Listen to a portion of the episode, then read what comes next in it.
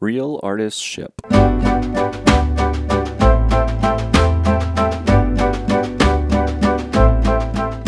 I have five minutes before I need to jump on a call, so we'll see how this goes. You may or may not have noticed that I didn't really publish anything last week. And I try I I kind of had an unwritten rule that I would try not to talk about the meta aspects of this podcast. Um, but I think it's a, it's it, whether I want to admit it or not, it is an interesting exploration in um, prioritization and both from a, a mental health perspective as well as just a getting shit done perspective. See, I had a incredibly stressful week last week and I just I didn't have it in me to record. And when I was faced with time to make a decision about whether or not I should record, the idea of sitting down at a computer was just far too triggering. There was even a moment, I think it was on a Tuesday, where I kind of like declared sort of like bankruptcy, if you will, um, from a from a getting shit done perspective, and just said, you know what, I'm I'm not going to get it all done in time, and that's okay.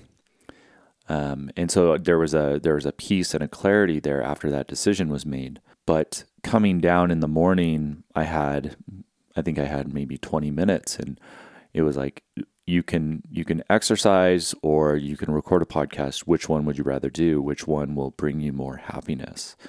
And the answer was exercise. So i chose that. If we look at this morning i reflexively again just just trying to claw my way to happiness and just being really scrappy about finding like genuine happiness genuine joy um, this morning I reflexively grabbed my rollerblades because I was like, oh, I'll drop the kid off, then I'll go to the skate park, and that'll be great. Um, I look at my schedule, and I don't have a, a real meeting until 10:30. That gives me like an hour and a half to to have some me time. And I rolled up to the skate park, and I just said, you know what? Is this going to cause me more stress or more anxiety if I do this thing for myself? And ultimately, yeah, it it was going to cause more stress. So I I I just rolled out of the parking lot and and drove home. And I think that this is like I guess this is me saying like I'm learning to or at least right now, you know, I'm not perfect at any of this by any stretch, but I am picking my battles and and really digging deep into how to how to have sustainable happiness, how to have sustainable joy, um, making good decisions. Last week, uh, something else I did was I was driving um, to my therapist's office, and I was under the gun with deadlines and all this stuff, and I'm like, it is me going to therapy, is that going to cause more stress? Like me carving out an hour of my day, is that going to cause me more stress? And the answer was yes.